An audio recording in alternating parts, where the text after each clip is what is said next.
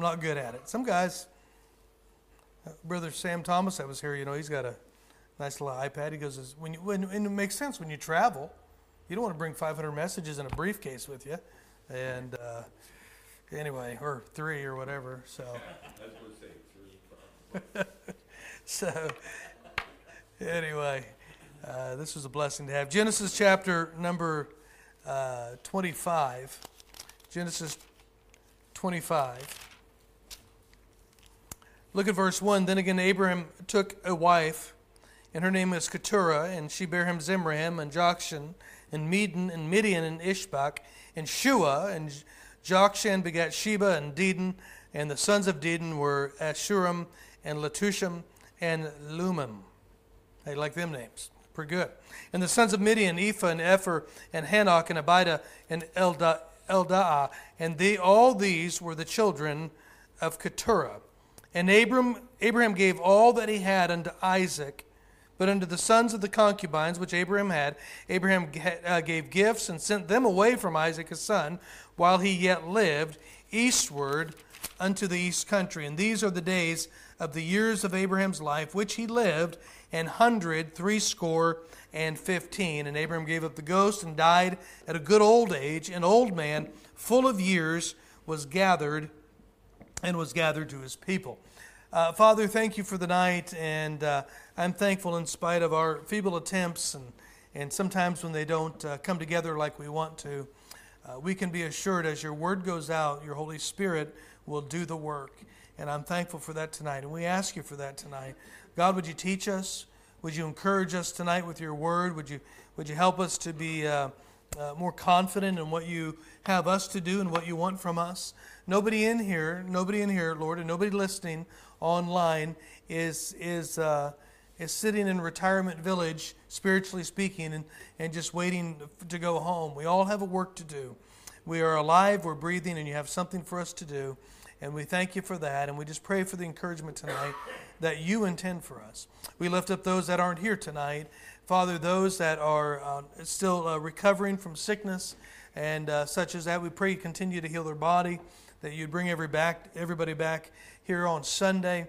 Uh, Lord, we pray for those that have been traveling and pray for traveling mercies. We pray for those that have lost loved ones and are still grieving. And Father, we pray for the, uh, just the presence of the Holy Spirit and the comfort of the Holy Spirit tonight. And uh, we pray you'd encourage them and, and help them. And so, Father, for those that are here tonight, would you encourage us as well in your word? And we ask in Jesus' name, amen. All right, Genesis, where am I at here? 25. Oh my, come on now. You're going to do this? Okay, I got it. I got it. We're good. Okay. So, anyway, Genesis 25. You know, 1 Corinthians, um, oh, where was that about? 1 Corinthians 127, I think it is. The, the Bible says, But God hath chosen the foolish things of the world to confound the wise, and God hath chosen the weak things of the world to confound the things which are mighty. And God does great things with little things. Obviously, God the entire universe that he spoke into existence is little next to himself. So it, it, goes to reason that God only uses little things and he does great things with them. It has been said that a big sun can do what a little candle cannot do. Uh, let me say that again the other way. A big sun cannot do, there it is, what a little uh, candle can do, which is shine in the night.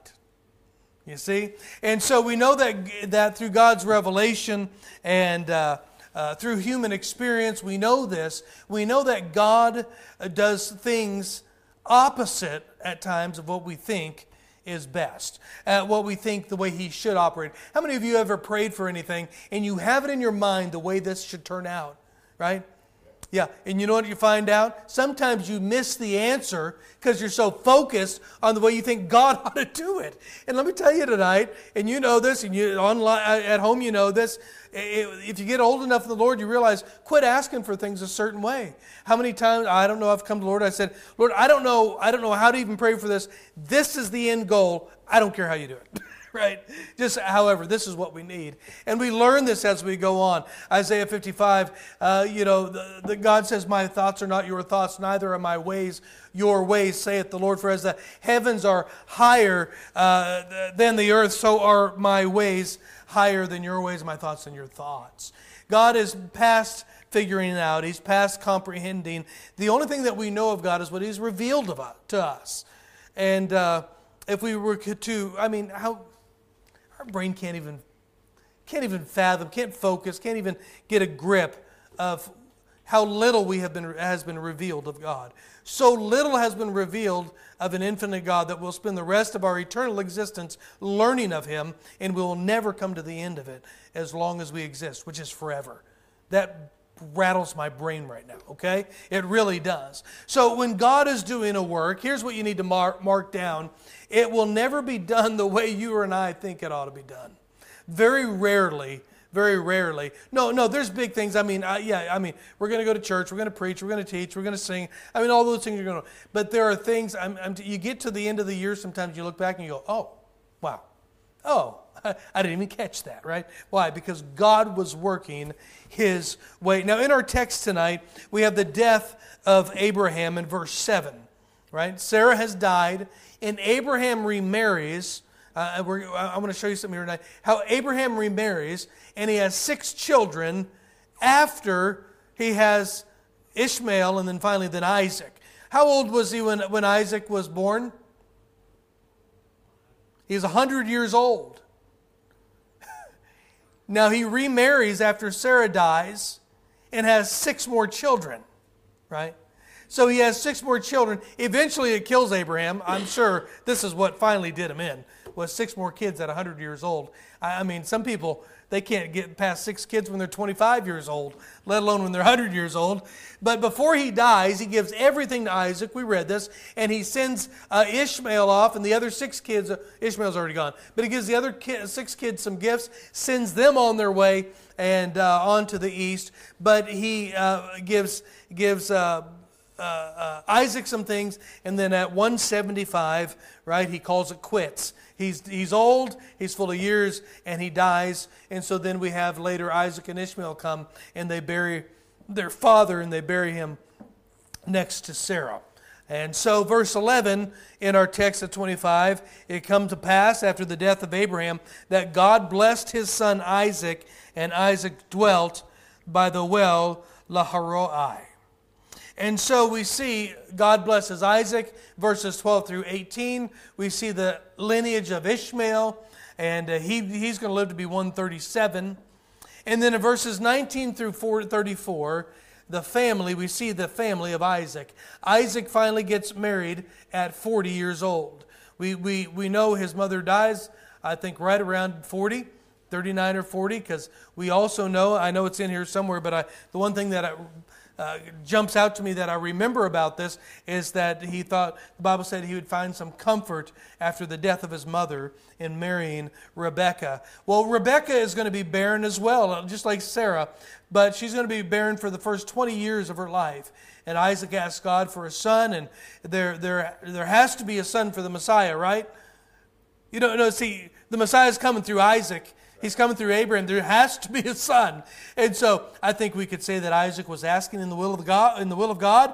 And so he asked God for a son. Rebecca conceives and she notices that there's something weird going on inside of her. Now, I don't know. I know there's there's a lot of debate out there nowadays about what men and women can and can't do. I've never been pregnant, so I don't know what this feels like, okay? I have no idea. Martin, do you know? Okay, you never have. And uh, uh, supposedly there are. Uh, supposedly, you said what? They said I might look it. Oh, oh, no, that's a chicken graveyard. That's what that is. And so, and so, uh, but I, I don't know what that's like. But look at verse 22 and 23 before I get way, way too away from where we're supposed to be. And the children struggled together within her and said, and she said, If it be so, why am I thus? And she went to inquire of the Lord. And the Lord said unto her, Two nations are in thy womb, and two manner of people shall be stronger, uh, um, shall, shall be separated from thy bowels, and the one people shall be stronger than the other people and the elder shall serve the younger. Notice something here, uh, and, and this will help you if you ever get into this type of a discussion. It says one people, the other people. God was talking, but when, listen, when the Bible says in, in, in, uh, in uh, Romans 9, Jacob have I loved and Esau have I hated, he was not talking about individuals. I love Jacob and I, and I rejected Esau, like the Calvinist wrongly says. He was talking about nations. God said, I'm not choosing the people of Esau, I'm choosing the people of Jacob. It wasn't a flat, could Esau have gotten saved? Absolutely, he could have, right? And this is not what that's talking. I love how clear the Word of God is. One people shall be stronger than the other people, and the elder shall serve the younger. So, what's going on here? Well, good news. You're going to have twins. Rebecca, you're having twins. This is what is going on inside of her that she is trying to figure out. And so you have the same womb and you have opposite boys. How many have had children? How many know that they're different? How many of you looked at your own kids and say, How did you get out of the same house? right? It's like, what happened? I remember our pastor one time was telling how when they first had their first daughter, they thought it was so easy. It was wonderful. They, he said they loved it. He said, "This is this is a piece of cake. She's awesome. I'd have we can have more." He said, Well, then the Antichrist was born into our house. And that was about the end of it. And so they're different, right? And so here they are. I, am telling you what, the, two different people, two different nations uh, are, are in the womb of Rebekah. Notice the differences between them. Look at verse 25. And the first one came out red, all over like an hairy garment. And they called his name Esau. Do you know that? That's what Esau means, hairy. So we'll just call him Harry from here on out, okay? Harry, right? Red all over. Now, nothing wrong with that. I don't know why, but I don't think there's a big deal about that. But, uh, but uh, he was a lot of hair and red color. But notice the description here of Jacob in verse 26. And after that came out his brother and took hold on Esau's heel, and his name was called Jacob. And Isaac was threescore years old when she bare them. So Isaac's 60, having his first kids. I have a friend of mine that just had, uh, has a, he's 50, and he has a, a I don't I forget if it's, I think it's a daughter that's just a year old or so. And I went, man. wow. No, I didn't, never mind. I, didn't, I don't want to go there. But uh, I just thought about how old the child will be when he'll be signed up for AARP. And it's going to be before they get out of grade school. But uh, anyway, uh, yeah, she, Isaac's 60 here when the, the twins when the twins are born. Notice there's no physical description of Jacob. Esau's red and hairy, right? But there's no physical description of Jacob. All it says is that Jacob took hold on Esau's heel. And we know what the word Jacob means, right? It means supplanter. It means heel holder. They got really, you know, creative with names, right? If you came up upside down, I guess they'd call you upside down. What's your name, Breech? Oh, interesting. So, right? I mean, anyway, I thought that was a good name. But uh, this is what they did. it's a planter. can I show you this? Remember when Jacob wrestled all night with the angel of the Lord? Do you remember what that angel kept saying, who is the Lord Jesus Christ? He kept saying, What is your name? What is your name? What was his name? What was Jacob? What was his name? Supplanter, deceiver. You know, he was never going to be blessed till he was honest with who he was. He made him say it. He made him say. You ever have your kid sit in a chair and you say you're not going to get up until you say you're wrong? Boy, they'll sit there for a while. nope, you're going to say I was wrong. Mm-hmm. Mm-hmm. Mm-hmm. I, I still can't hear you. I'll come back. Right? No, I mean God. Listen, God was not let him get, get let him go on. He wasn't going to bless him in his life until he dealt with who he was. But that's not really the point of this. What I'm getting at tonight, according to verse 23, there's two different nations in these uh, uh, from these brothers, and they are two manner. The, the Bible says two manner of people, two sorts, two kinds. They are two different nations, two different personalities. Notice what else God points out here in verse 23. Look what it says here. And the Lord said unto her, Two nations are in thy womb, two manner of people. There it is, two sorts, two types shall be, uh, shall be separated from thy bowels. The one shall be stronger than the other, and the elder shall serve the younger. Right? Very different. Esau was the firstborn. Esau was type A. Right? He was the hunter he was the man's man. He had hair all over him, right? He was just like, I mean, he probably probably dressed in you know animal skins and was just had rough hands and all of that. But well, here's Jacob. What's he? Well, he's the younger brother. He's the second born. He's what people call today the beta. He was at home making soup. He, he wasn't like his brother. He was a little more uh, passive. Notice, notice what the Bible says here about him, uh, about Jacob here in, uh, I think it's in verse 26. Uh, um, and after came his brother out and took hold on Esau's heel. His name was Jacob, right? And uh, look at verse uh, 27. The boys grew. Esau was a cunning hunter, man of the field. Here it is. And Jacob was a plain man dwelling in tents. That's an interesting word there, that word plain. It's describing Jacob. Uh, plain, I have it here, it means perfect, mature, ordinary, quiet. He was a supplanter. He calculated quietly. He sat in the corner and watched and calculated. You never know anybody like that? Oh, they're smart. They're ahead of everybody else. They're just sitting there watching. This is who Jacob was, right? So Esau lives in the in the wild, Jacob lives in the air conditioning, right? Esau kills animals and eats them, and Jacob makes soup at home with his mother, right?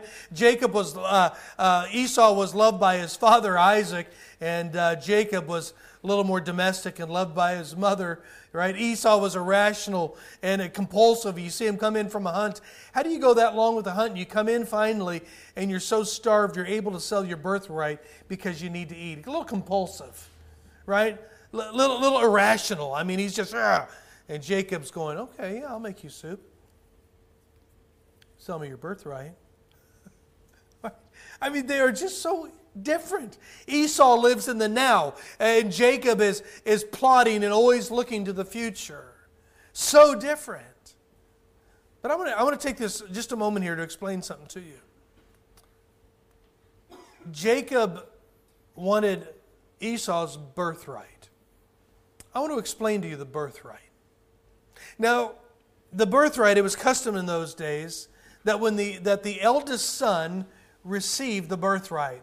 So what would happen was the oldest son would receive a double portion of his father's possessions. The father's possessions would be meted out, right? That would be their inheritance.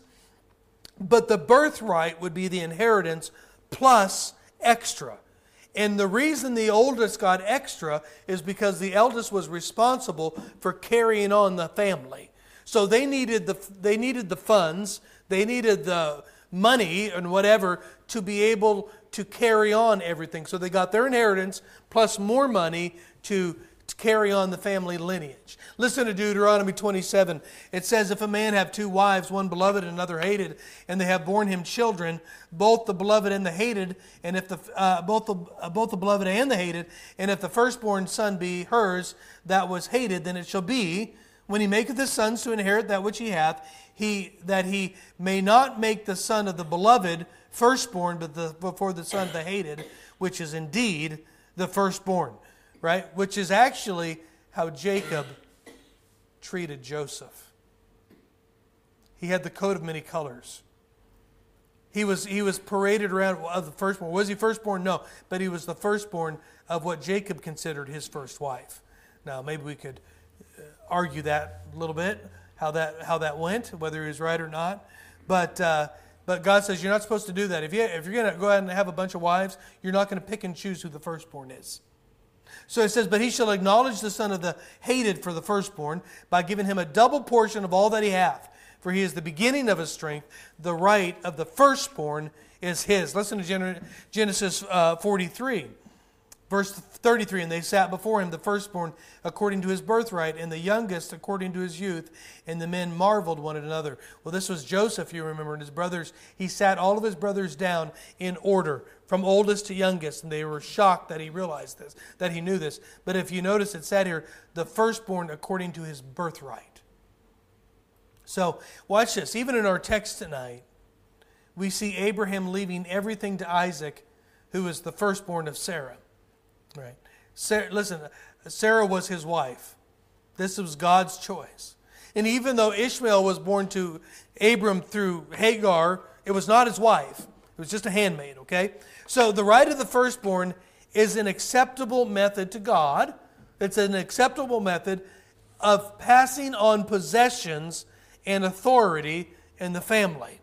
Now, I, I don't want you to get too bored of this because it has a really big application here. Esau is the firstborn. Everything from his father should go to him. Now, he sells it, doesn't he? Right? But it's still within the purview of God. God has allowed this to happen. Do you know the Messiah, as we know, passes through Jacob? Abraham, Isaac, Jacob. You know, logic should hold that because of the law of the firstborn, that the line of the Messiah should have passed through all of the firstborns from the beginning. But it missed Esau. It went through Jacob, not Esau. See this? The second, second generation in. We're only two generations in here. Two gener- and the line is going to veer from the firstborn to the second. And for some reason, God isn't working through natural channels. He's okay. He, listen, he, gave, he gives a law of how the birthright should be, but he circumvents it here and he goes through Jacob instead of Esau. Actually, from Jacob all the way to Mary, God is going to work through the, he isn't going to work through the natural channels at all. Uh, let's think about what's in the line of the Messiah. There's going to be total departure from the firstborn, beginning here in Jacob, right? There's, there's going to be Gentiles. There's going to be murderers. There's going to be harlots. There's going to be children born out of wedlock. And, and, and there, will be the, there, there, there will be the most unlikely candidates in the lineage of the Messiah. Watch this. God chose the beta, not the alpha.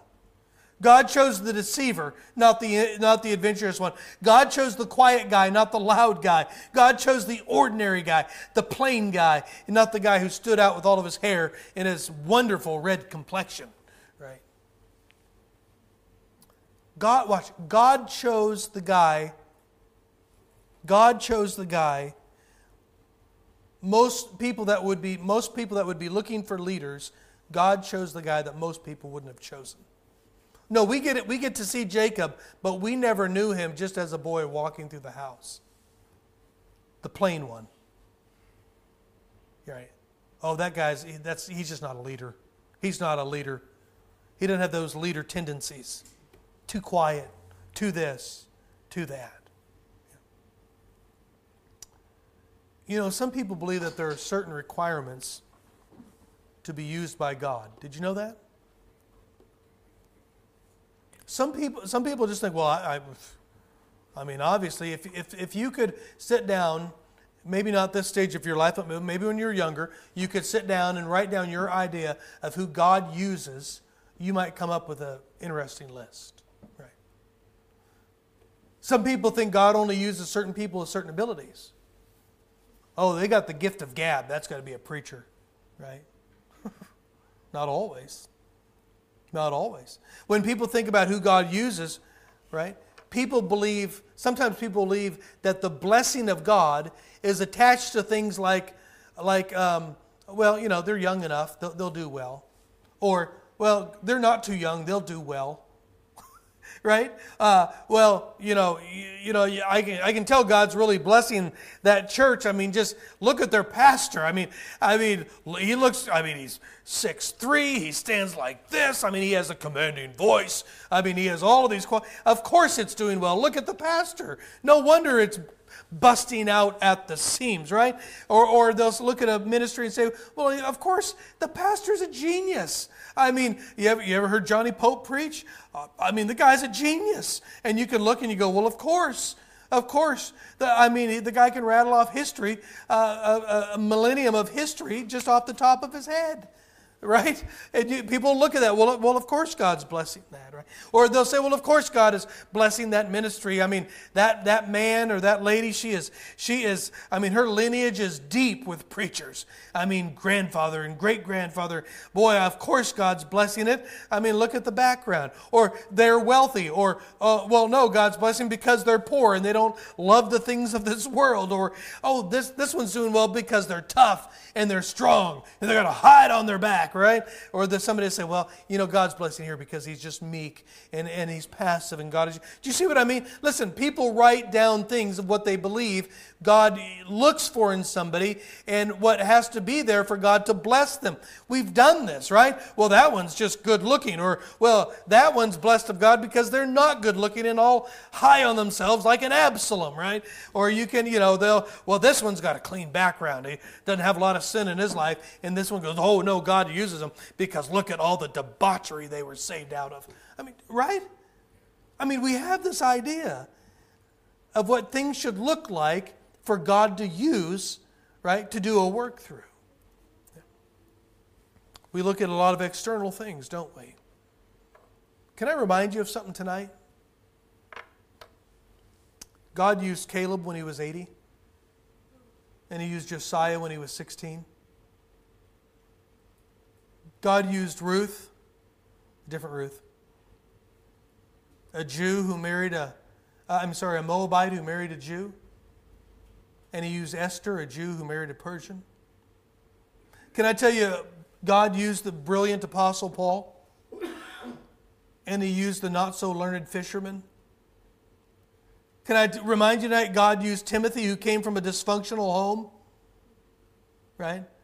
And he used Paul, who came from a great lineage that many, anybody would have been proud of.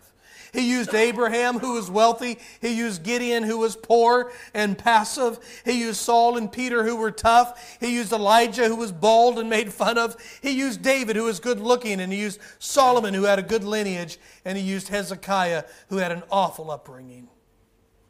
No, God uses all sorts. Yeah. Here's the point I'm making tonight God doesn't have a mold that you have to fit into to serve Him. I don't know about you, but I like that. I like that. You know, when you understand what the Lord has done, when you understand who He is, when you understand the family you're a part of, when you understand who your Father is, you just want to do something for Him. Well, it might not be like what somebody else does, but you still want to do something. And if we're not careful, we can get the idea that, well, there's not much for me to do because I'm not fill in the blank. I'm not this. You don't have to fill a certain mold. You know what the Bible says in Psalm 34 18? The Lord is nigh unto them that are of a broken heart. And he saveth such as be of a contrite spirit. Second Chronicles 16 9, the eyes of the Lord run to and fro upon the whole earth, uh, to, to, to uh, uh, searching, how do I say, for the eyes of the Lord run to and fro throughout the whole earth to show himself strong in the behalf of them that love him, right? Whose heart is perfect toward him. I just butchered it, but I think you can go back and look it up. God is looking for somebody who what? Who has a heart that is perfect toward him. What's the mold? What, what is the mold you have to fill? What's your heart like? See, listen, it doesn't, it doesn't take a, a, certain mold to serve God. It takes a heart that loves God to serve God. And this was the difference between Esau and Jacob. Esau didn't have a heart for God, and it, thankfully, eventually, Jacob did. Don't you think God knew where Esau was going to go? Yeah. Could you imagine if, if God followed, listen, if God followed the normal path of what he established of the birthright, and Esau said, Well, I don't want nothing to do with you. What's God going to do? Oh, okay, hold on. Oh, uh, where's Jacob? All right, Jacob, you're it. Right. No, God already knew. God already knew. Yeah. And it ended up going through Jacob. Jacob ended up having a heart for God. He ended up wrestling with God. One of the last things he does before he goes into Egypt for the rest of his life, he builds an altar and he comes before God and says, Should I do this? Boy, that's a different Jacob. Should I go into Egypt? Is this good? I'm going to see my son and I'm so excited. But is this of you? God says, Yeah, it is. Okay. Boy, that was different. Yeah. Can I tell you tonight, we're going to be done here real quickly. Can I tell you tonight, there's a lot to get done here in Nixa, Missouri. There's a lot to do. There's a lot to do. There's houses to reach. Hey, have you ever have you been? I mean, Nixa, Ozark, the whole area. Have you been over at Ozark lately? Yeah. Have you driven up 65 and looked off? If you're going north, you look off to the west. You seen those apartments? Looks like a part of Chicago dropped in on uh, dropped in on Ozark, Missouri. Massive apartments. You've seen them, haven't you? It's, it's, it's almost daunting how my friend lives in that house there. Poor guy. Now, the big Victorian there. I'm, I'm just like, I feel bad for him. It's unbelievable. But you know what? There's a lot of work to do over there. That is going to be filled. I don't know what few th- I, I forget I forgot the number of apartments that are going to be there. They're expecting 1,200 cars a day will be added to that outer road just because of those apartments. What am I saying? There's a lot of work to do. There's a lot of people to reach. And I can say this emphatically, emphatically, without any reserve whatsoever. God wants to use you. God wants to use you. Well, with this, yeah, with that. Well, I can't say this. Yeah, I know you can't. God knows you can't say that. But listen, he's looking for somebody who has a heart to serve him. He's looking for somebody who, has, who, who loves him and who wants to serve him. He's looking for somebody who loves those that he loves. Yeah. And thankfully, if that's you, if that's your heart, none of the other little things matter. right? Yeah. Because he can take care of those. So I guess the big takeaway question tonight here we are at the beginning of a new year. We have a lot of work to do ahead of us. We have 10,000 tracks to get out. On top of, we've got door hangers and all sorts of things if it ever ever gets warm around here again. That'd be nice. Do you have a heart? Do you have a heart that wants to serve God? If that's you, God will use you. God will use you. Yeah. He won't use you sitting at home, just staying there. right? No, he can. Don't get me wrong. Some people can't get out of the house. I get that. I do. There are those. But you know what's cool now? People get on computers, and it's amazing what they do through a computer. Yeah. yeah. You know, you, you can be one that, like a friend of mine that has had his entire voice box removed. Can't talk. He'll never talk the rest of his life. But in today's world, he can get on a computer. Yeah. Facebook ministry. oh, never mind. yeah. Do you have a heart for God? Do you want to be used by God? Yeah. If that's you, that's the only requirement, that's the only criteria being used by God. Not fitting a certain mold, not being born in a certain place or a certain time, not coming from a certain family, right? but having a heart for God. He'll use you. If you could be honest with the Lord tonight and say, you know, my heart isn't there right now. It's not. He can change that too. If you'd ask him. Well, how do you know that? Because I've asked him many times, and he always does. He always. Your heart gets away from the Lord? Well, yes. Yours doesn't? We, we praise the Lord when it goes year, maybe longer periods of time, and it doesn't happen. But listen, even the more you grow in, in the Lord and the closer you get to Him, you become more and more sensitive of the little things, right? Before it would take maybe something huge to realize, oh, my, my heart's away from God. But boy, the years go on, you get closer to the Lord, and it's just little backsigns. You go, ooh, I'm getting away. And we deal with them quickly. Oh, yeah, we do. We get away. We do. Do you have a heart for the Lord tonight? Let God use you, would you? We got a lot to do this year. We got a lot to accomplish. And uh, there's a lot of people in Nixa Missouri that are moving in from out of state, from out of country. And they are dying and going to hell. We don't say that enough. It's too shocking sometimes, but it's true. They are dying and going and on their way to hell. I got a text just this morning from a friend of mine who said, Did you know so and so had a heart attack and died yesterday? 48 years old. I have no idea if he was saved.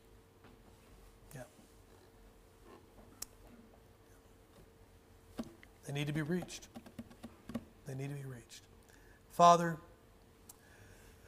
I am so thankful tonight that I don't have to be a genius. I don't have to have a good heritage. I don't have to have, uh, Lord, just all of the things that we, uh, you know, fill in the blank that which we what we think that you're looking for for somebody to really be used by you. I'm thankful I don't have to have any of that. Nobody does. But Lord, we do have to have a heart for you. And Father, I'm thankful that you've put the onus of the gospel upon us that it's our responsibility to, to reach the world. And I know this when we're walking in the Spirit, we want to reach the world. We have your heart, we have your desire. And so, Father, would you encourage us tonight with the fact if anybody here or anybody's been watching online tonight and they've been feeling a little bit inadequate, I'm too socially awkward, I'm too this, I'm too that. Ask your Holy Spirit to, con- to encourage them tonight that if they have a heart for you, you'll use them. You'll use them. And what we have found out, Lord, about you is that when you get involved, when you get involved, it's abundantly more than we could ever ask or think. It's greater than we could imagine. Because it's you who takes the small things of the world and confounds the mighty. And we thank you for that. So, Lord, encourage us tonight and help us to be busy about what you'd have us to do this year. Thank you in Jesus' name. Amen. Would you stand tonight? Invitation's open. I don't know how the Lord's spoken to you tonight.